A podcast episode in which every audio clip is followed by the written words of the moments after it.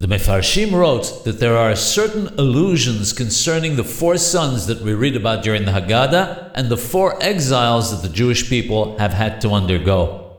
The first son is the wise one, the Hacham. This represents the Babylonian exile of which Daniel, Hananiah, Mishael, and Azariah were part.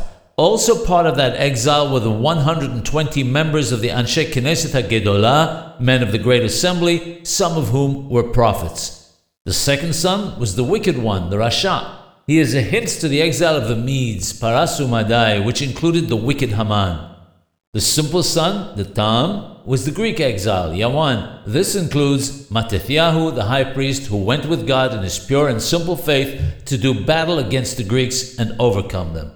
The last son is the one who doesn't know how to ask. Usheno Yodea Lish'al.